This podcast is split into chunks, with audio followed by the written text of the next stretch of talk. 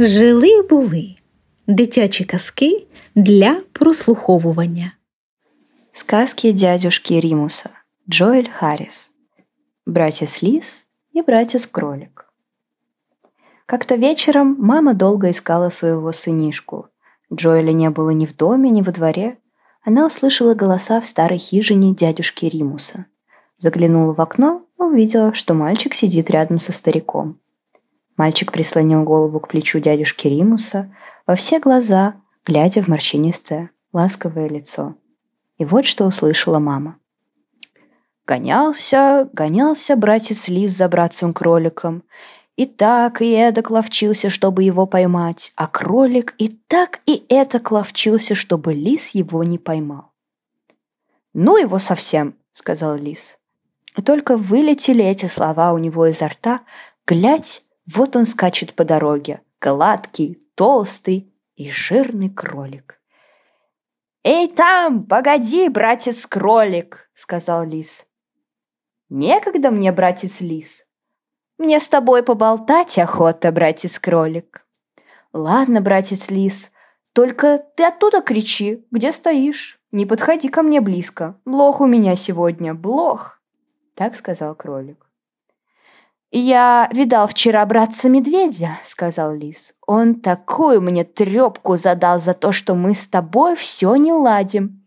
Вы, говорит, соседи должны жить дружно.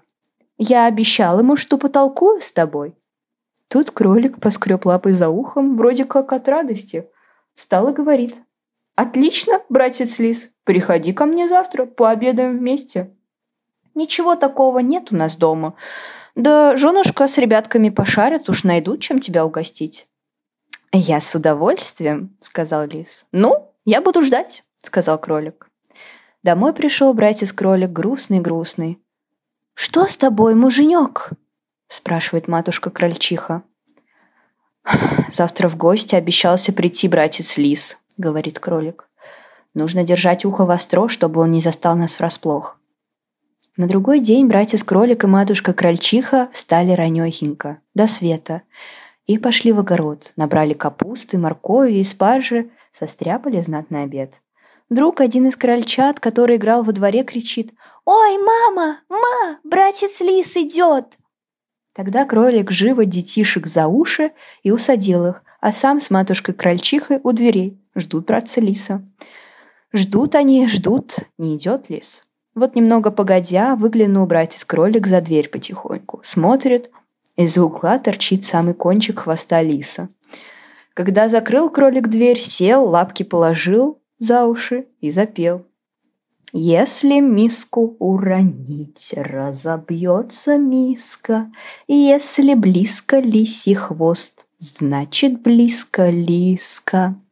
Вот пообедали братец-кролик, и матушка-крольчиха, и все ребятки, и никто не мешал. А потом приходит братец Ёж и говорит. «А, «Братец Лис просит прощения, он захворал, никак не может прийти. Он просит, чтобы братец-кролик завтра пришел к нему на обед». Солнышко поднялось совсем высоко. Тогда кролик вскочил и побежал к дому лиса. Пробегает, слышит, стонет кто-то. Дверь заглянула, видит, сидит лис в кресле, весь закутанный в байковое одеяло, а вид у него слабый-слабый. Глянул кролик по сторонам, нигде не видно обеда. Миска стоит на столе, а рядом острый ножик. «Никак на обед у тебя курочка, братец лис?» — говорит кролик. «Да, братец кролик, а какая молодая да свеженькая!» — говорит лис. Тут кролик разгладил усы и сказал — «Ты никак сготовил без укропа, братец Лис? Что-то мне в горло не лезет курятина без укропа».